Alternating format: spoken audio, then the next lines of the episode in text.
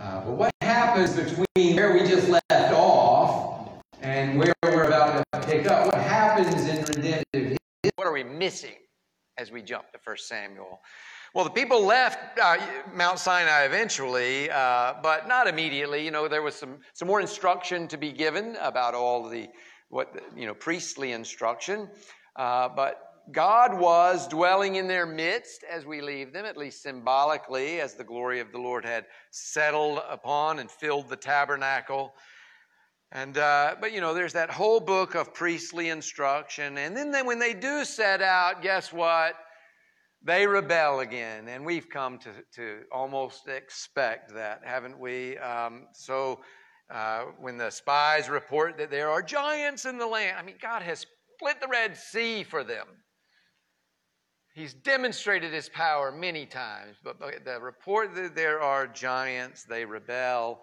And so God says, You won't enter my, my rest. And so for 40 years, they wander until they die in the wilderness, and their children are permitted to take the land. And so they, the children do just that. Moses dies, uh, delivering a, a great final speech, um, and that's the book of Deuteronomy. And then Joshua takes over. And uh, he leads the children of Israel on dry through on dry ground too, just like Moses had. He leads them through the river, uh, the Jordan River, and he conquers the land and he divides it up. That's the book of Joshua. Joshua ends this way Israel served the Lord all the days of Joshua and all the days of the elders who outlived Joshua and had known all the work that the Lord did for Israel. But then Oh my, things go dreadfully wrong. And the book of Judges begins by listing, you know, all the military failures during Joshua's campaign, and they, they go and they're supposed to, they, they conquered the land, now they're supposed to occupy the land, and there's failure after failure listed in the book of Judges. And then we're told of something that happens over and over again. So let me just read it to you.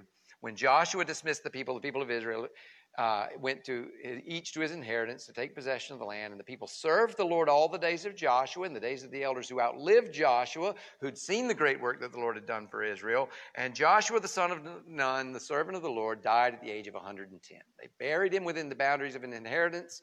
And all that generation were gathered to their fathers. There arose another generation after them who did not know the Lord or the work that he had done for Israel. And the people of Israel did what was evil in the sight of the Lord and served the Baals. They abandoned the Lord, the God of their, their fathers, who had brought them out of the land of Egypt. They went after other gods from among the gods of the people who were around them and bowed down to them. They provoked the Lord to anger. They abandoned the Lord and served Baals and the Ashtoreth. So, the anger of the Lord was kindled against Israel, and he gave them over to plunderers who plundered them.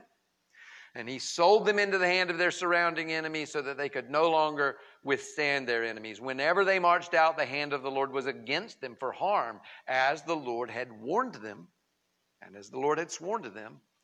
And they were in terrible distress. And then the Lord would raise up judges who saved them out of the hand of those who plundered them. Yet they did not listen to their judges. For they whored after other gods and bowed down to them. They soon turned aside from the way in which their fathers had walked, who had obeyed the commandments of the Lord and did not do so. So they did this cycle over and over and over again. So that's the setting a cycle of rebellion, discipline, repentance, deliverance. And then the book of Judges ends with a couple of stories showing just how depraved society had gotten. Israel had begun to look like Sodom. There was no king in Israel.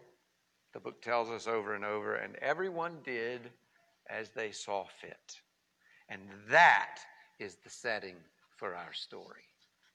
That's the societal setting. It is a, a dark time in Israel's history. The, the flame of truth is not out, but it is dimly burning. Now, you may notice that I'm skipping the book of Ruth. That's because it comes at the end of the book, the Hebrew Bible.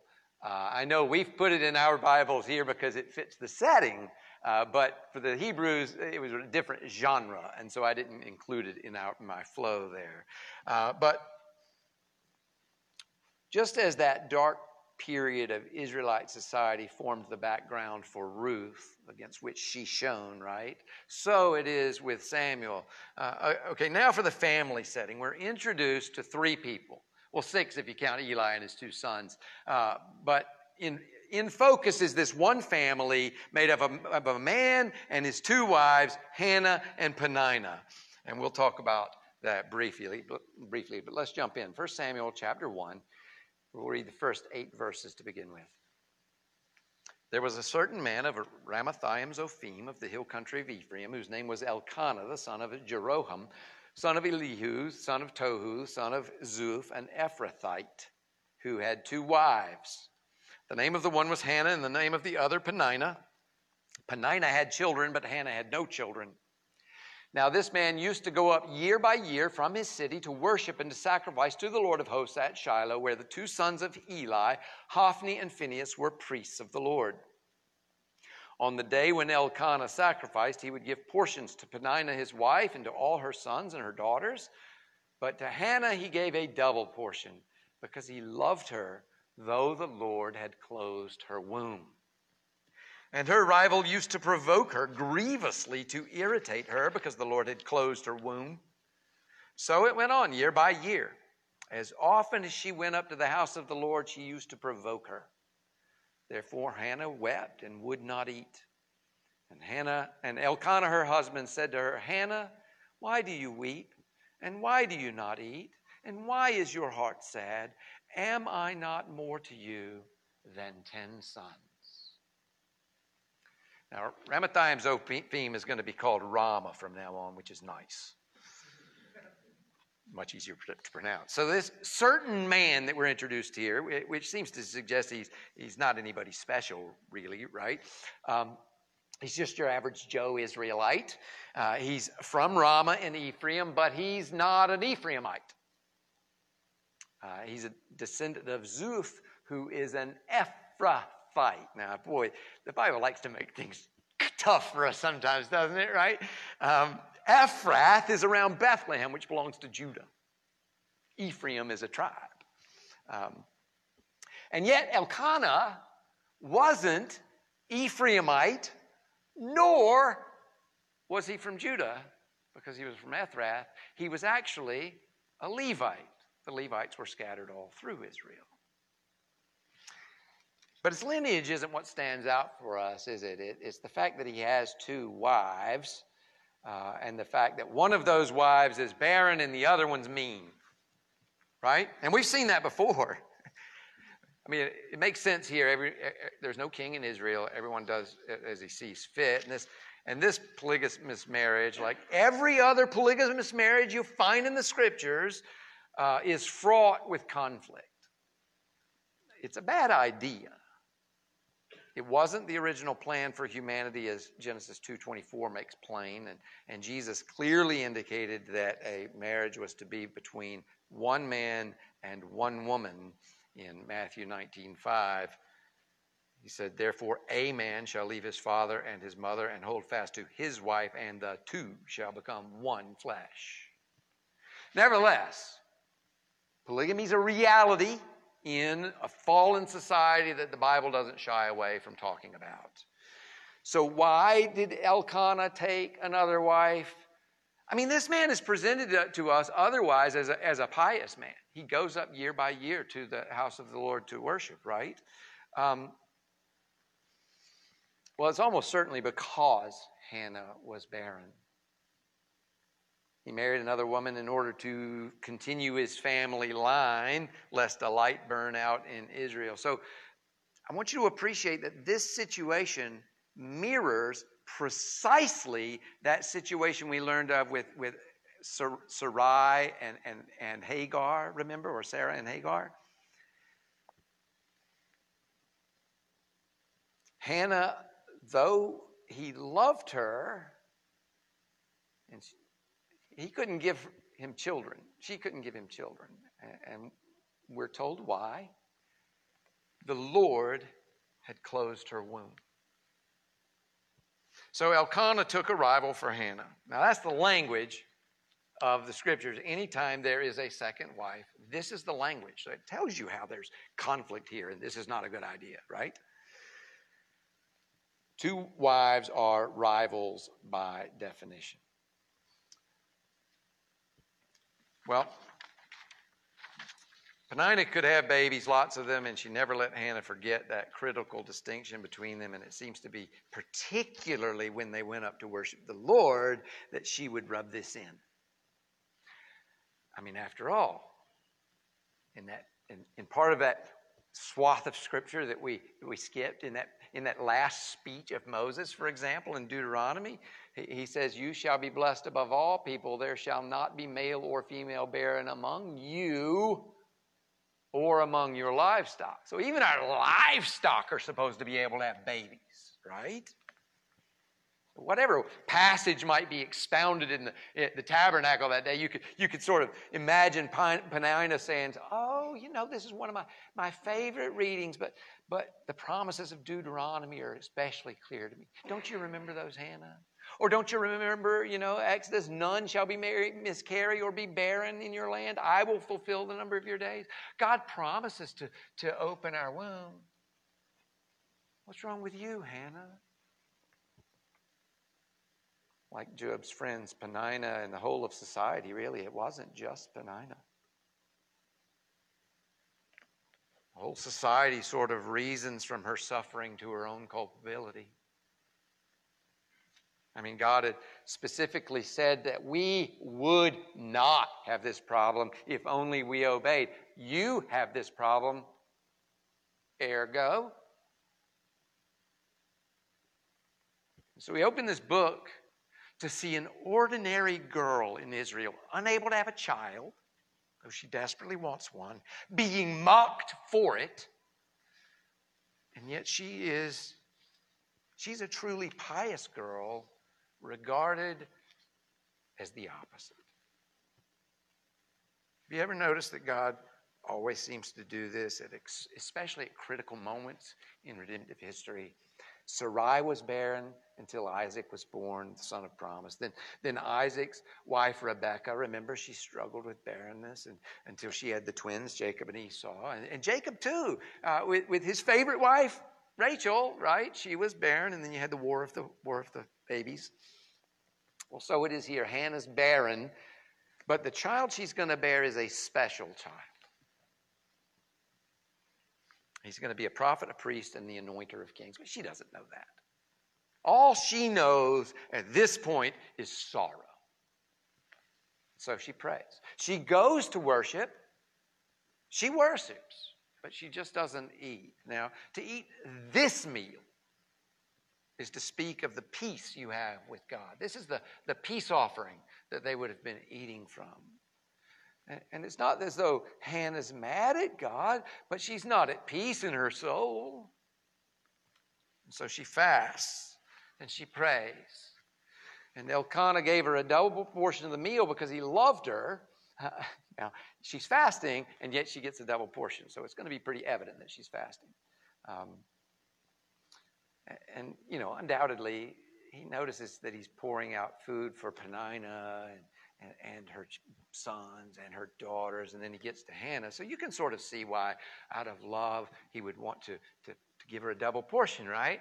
But that's just going to provoke Peninnah, right? You're, she's favored. So Peninnah might have felt a little like Leah prolific but unloved. And that's sad too. But she acts more like Hagar than Leah. She's not kind. Um, she's abusively unkind, like Sarai was.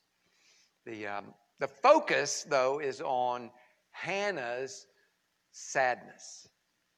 And, uh, and Elkanah picks up on that. It's not, you know, it's not hard to notice that someone's fasting, especially when you double, give them a double portion, right? So he, he gives her, her this double portion because he wants to make her joyous and she's turning it down. Now, I am stunned by how many people rake Elkanah over the coals here for his words. They pick on the supposed self centeredness of his words when he says, Am I not more to you than ten sons? And they say, He really, really ought to have said, You are to me more than ten sons. Cut the guy some slack. Um, a husband's great desire, his job in some ways, is to please his wife. Elkanah did not deprive her of food or clothing or conjugal rights. He loved her. He genuinely loved her. He tried to demonstrate that love with a double portion, um, which could feel very much like a rejection of him.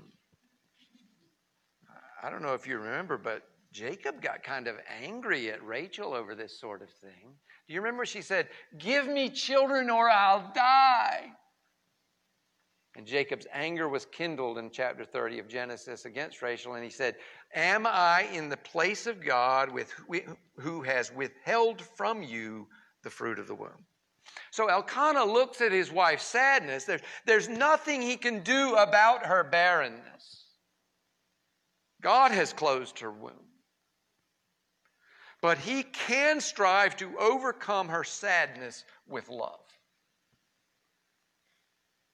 It's all he can offer, but it is the best he can offer. And so he asks her, Can't you find joy in my love? Can I not make you happy? That is my goal as a husband. So I say, cut Elkanah some slack here.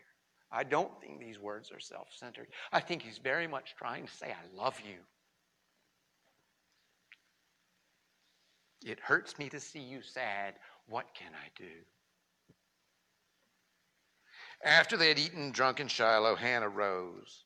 Now, Eli the priest was sitting on the seat beside the doorpost of the temple of the Lord. By the way, this, this is not the only place in this passage where we'll read the word temple which might strike you as odd because the temple's not built yet, right? It's still a tent, it's still a tabernacle. I don't know what to do with that other than to say maybe temple has a broader semantic range than I realized. I don't know. Anyway, verse 10 she was deeply distressed and prayed to the Lord and wept bitterly, and she vowed a vow and said, O Lord of hosts, if you will indeed look on the affliction of your servant and remember me and not forget your servant, but will give to your servant a son then I will give him to the Lord all the days of his life, and no razor shall touch his head. Is that a rash vow? I mean, we've seen a lot of those as we've gone along in the scriptures, haven't we? I mean, very frequently when people make these vows, they're rash vows. But if so, Elkanah could have overruled it. That's one of the laws that we skipped as we rushed over to 1 Samuel. Uh, but this isn't a rash vow. This is a very carefully considered prayer. Hannah is a woman who knows how to fast. What you communicate in a fast is a schedule of, of relative worth in your own heart. You, you demonstrate the desire of your heart by depriving your body of comfort or pleasure. Well, notice her forward fast. It's a forward fast. You give me the son, I'll fast forever. I'll fast from the joys of motherhood just for the sake of being a mother. You know, sometimes we don't, we, we don't get what we ask for because we ask for the wrong motives to, to spend what we get on our vain pleasures. Well, motherhood is no vain pleasure. And yet she's willing to give it up if only she can have the vindication of her life. You know, like Samson, Samuel's going to be a Nazarite from birth. Now, Samson's not going to abide by the rules. Uh, he certainly eats honey, for example, which you're not supposed to do. But Samuel will. Verse, we're in verse 12. As she continued praying before the Lord, Eli observed her mouth. Hannah was speaking in her heart, only her lips moved, and her voice was not heard. Therefore, Eli took her to be a drunken woman. And Eli said to her, How long will you go on being drunk? Put your wine away from you. But Hannah answered, No, my Lord, I am a woman troubled in spirit. I have drink, drunk neither wine nor strong drink, but have, I've been pouring out my soul before the Lord. Do not regard your servant as a worthless woman, for all along I have been speaking out of my great anxiety and vexation. Then Eli answered, Go in peace, and the God of Israel grant your petition that you have made to him. And he said, Let your servant find favor in your eyes. Uh, and then the woman went away and ate, and her face was no longer sad. Now, Eli is no bastion of piety. We're going to find that out. Uh, we'll soon see how his family treats the sacrifices of the Lord. They're greedy, and Eli's fat, which is circumstantial evidence, but it doesn't look good for him. Uh, but he is the high priest. And he's not wrong to rebuke Hannah here. He gets raked over the coals too for jumping the gun and rebuking him. Well, I'm sure he's seen a lot of it, this is there's no king in Israel. Everyone does what's right in their own eyes. He's probably seen the gamut. Assuming that she's drunk, he's right to challenge her on it.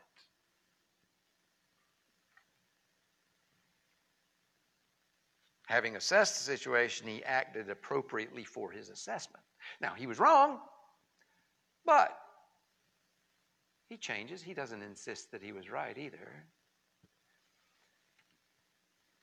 If he were right, his rebuke would have been spot on. He wasn't, and Hannah let him know it. But notice the tone with which she lets him know it. It's not, how dare you make such an assumption about me? Rather, she, she's not aggressive at all. Rather, all she seems to care about is that he, the high priest who will represent her before God, that he have a good estimation of her. That's what she cares about. She needs him to see her as she is, as broken not rebellious. You know, a drunkard's not selfless, but in her prayer, the only thing she seeks for herself is vindication. She's willing up to give the, the fruit of her womb to the Lord in thanks. So she defends her integrity pleadingly with Eli, and Eli recognizes his error and he blesses her. You know, Eli was not a perfect priest. He may not have even been a particularly good priest, but he was God's priest. He didn't choose the office and run for it, he was appointed to it by God. He was faithful to rebuke the wayward. Here, we're going to see that he's not so good with his sons. Uh, and, when he finds out that she wasn't wayward, he, he was humble enough to change course, and so he blessed her. And, and Hannah goes away happy after that. She takes, his, she takes the blessing of God's appointed high priest because of his office. She takes his blessing as coming from the throne of, of grace itself, and so she goes away happy. Now, the high priest was only a picture of Christ, but the high priest was a picture of Christ. And so the Lord let none of his words fall to the ground. So even this picture, as God dealt with our forefathers under age by virtue of his office, his words have great significance. And we, we find something similar in the Gospels. In, in John chapter 11, the chief priests and the Pharisees gathered the council and said, What are we to do? For this man performs many signs. If we let him go on like this, everyone will believe in him, and the Romans will come and take away both our place and our nation. But one of them, Caiaphas, who was high priest that year, said to them, You know nothing at all, nor do you understand that it's better for you that one should die for the people and that the whole that than that the whole nation should perish. He did not say this of his own accord, but being the high priest that year, he prophesied that Jesus would die for the nation, and not for the nation only, but also to gather into one nation the children of God who are scattered abroad. So the priest speaks, and indeed God remembers Hannah. she's given a son, verse 19. They arose early in the morning and worshiped before the Lord. And then they went back to their house at Ramah. Elkanah knew his wife, Hannah, uh, Hannah, his wife, and the Lord remembered her. And in due time, Hannah conceived and bore a son, and she called his name Samuel, for he, she, she said, I have asked for him from the Lord. Now, in the next few verses, Hannah refuses to go up with Elkanah to worship the Lord. Uh, and I remember thinking when I read this the first time, I remember going, Oh no, oh no, what are you doing? Is this okay? Is she beginning to have second thoughts? Is she going to renege on her vow? Uh, but no, it's quite the opposite. I think, I think this is the situation. She spoke to the high priest, or rather, the high priest spoke to her. And, and, and, and so, from her vantage point, I can't go back until I can show how abundantly grateful I am. And I can't, I can't show how abundantly grateful I, can, I am until I can sacrifice the very thing I've asked for. Until I can leave him, I can't appear before the Lord again. So, and he's still nursing. It would be a burden to leave him with, with him now. But as soon as he's able, she drops him off.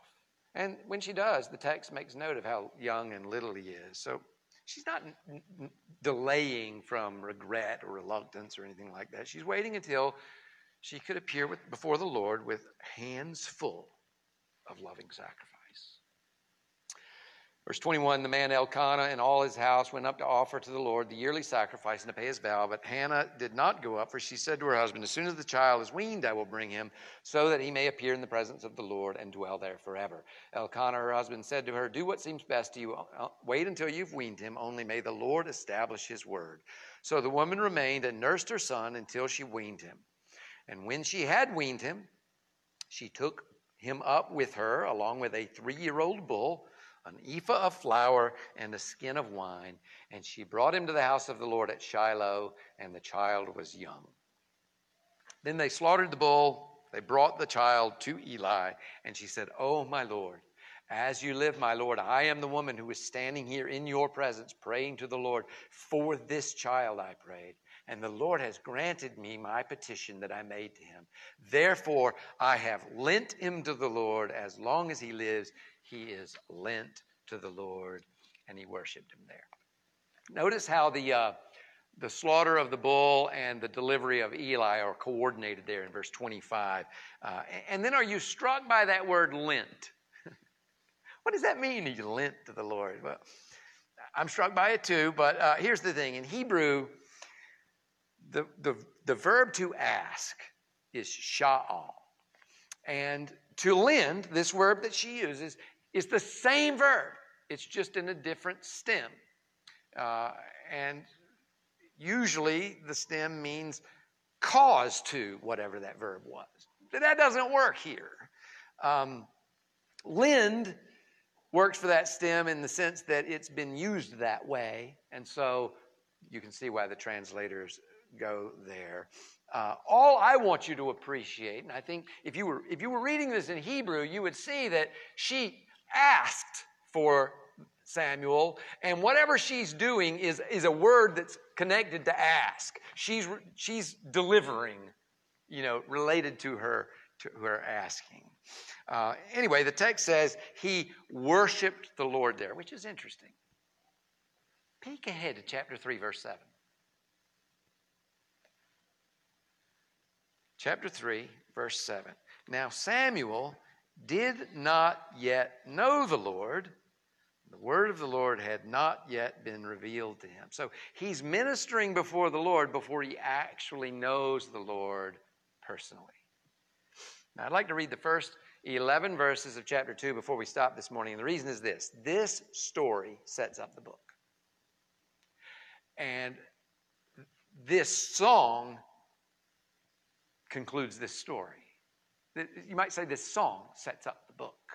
Uh, just as Miriam sang after they crossed the sea in Exodus 15, a song that highlights the sovereign power of God and the vindication of the righteous and the destruction of the wicked, so Hannah sings here. And the song that she sings sets the theme of the book that's going to follow. All of 1st and 2nd Samuel um, are going to flow out of the theme set by Hannah here. Hannah prayed and said, My heart exults in the Lord. My horn is exalted in the Lord. My mouth derides my enemies because I rejoice in your salvation. There is none holy like the Lord, for there is none beside you. There is no rock like our God. Talk no more so very proudly. Let not arrogance come from your mouth, for the Lord is a God of knowledge, and by him actions are weighed. The bows of the mighty are broken, but the feeble bind on strength. Those who were full have hired themselves out for bread, but those who were hungry have ceased to hunger. The barren has borne seven, but she who had many children is forlorn. The Lord kills and the Lord brings to life. He brings down to Sheol and he raises up. The Lord makes poor, the Lord makes rich. He brings low, he exalts. He raises up the poor from the dust. He lifts the needy from the ash heap to make them sit with princes and inherit a seat of honor. For the pillars of the earth are the Lord's, and on them he has set the world. He will guard the feet of his faithful ones.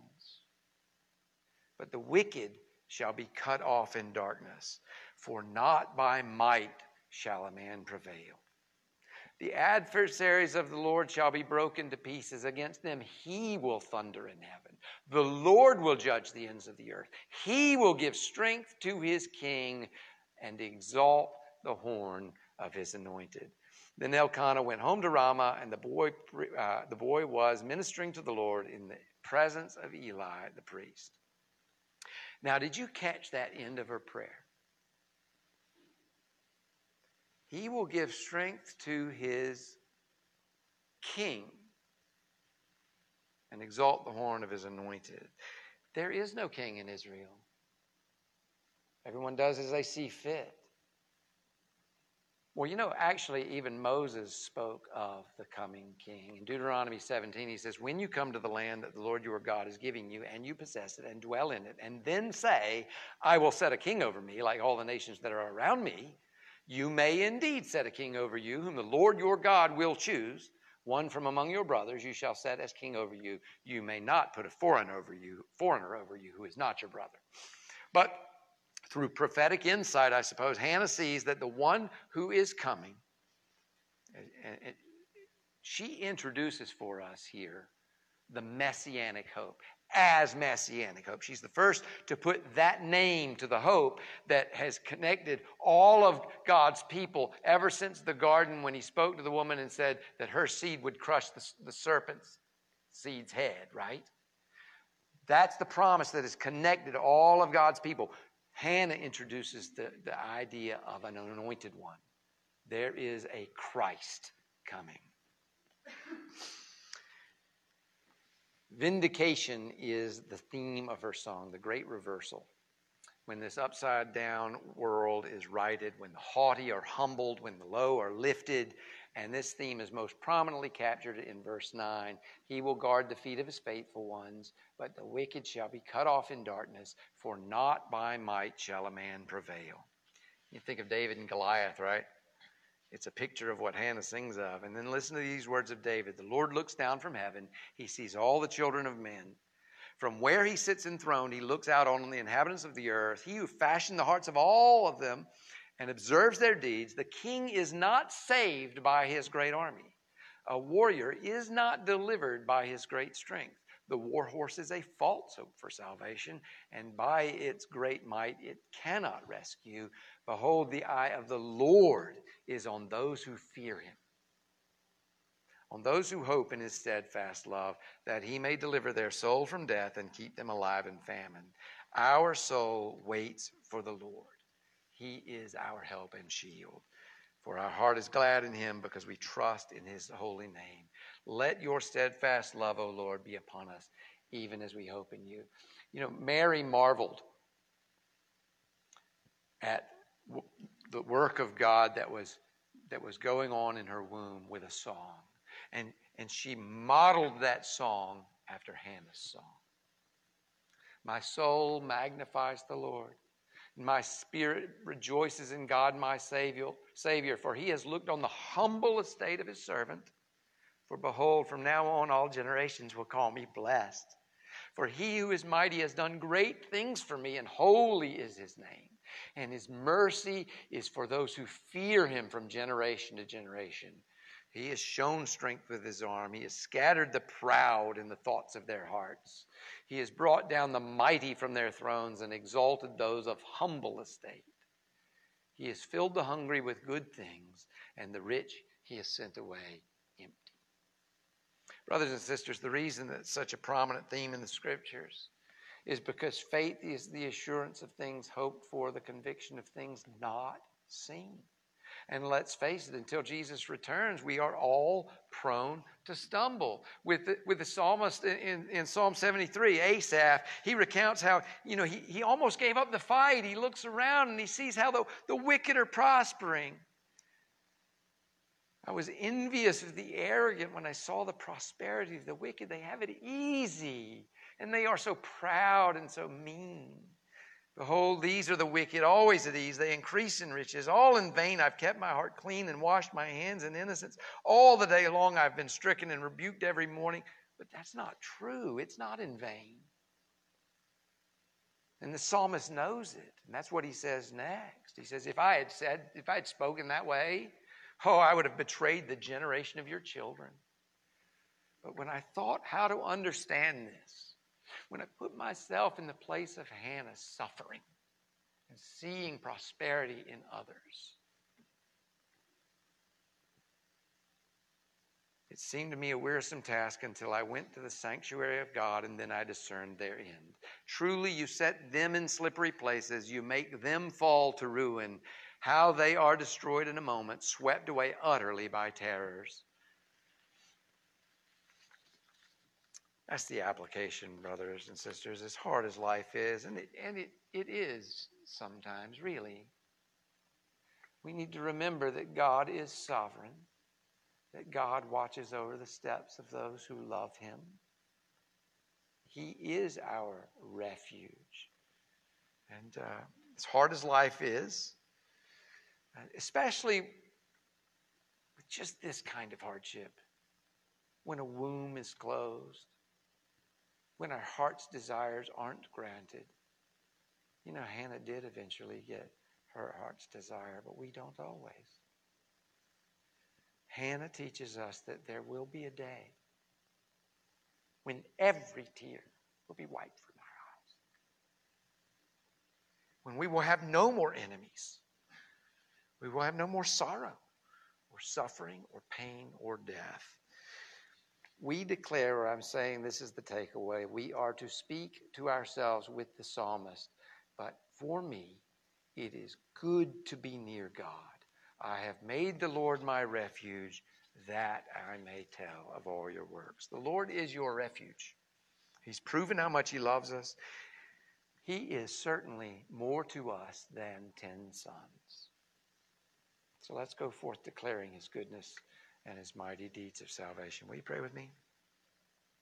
Oh, Heavenly Father, we are so grateful that you have redeemed us, that we look upon your plan for the world and we recognize its beauty. We look at a dark and twisted generation, and when we hear your promises of reversal and deliverance and vindication, we rejoice at the hope that it offers.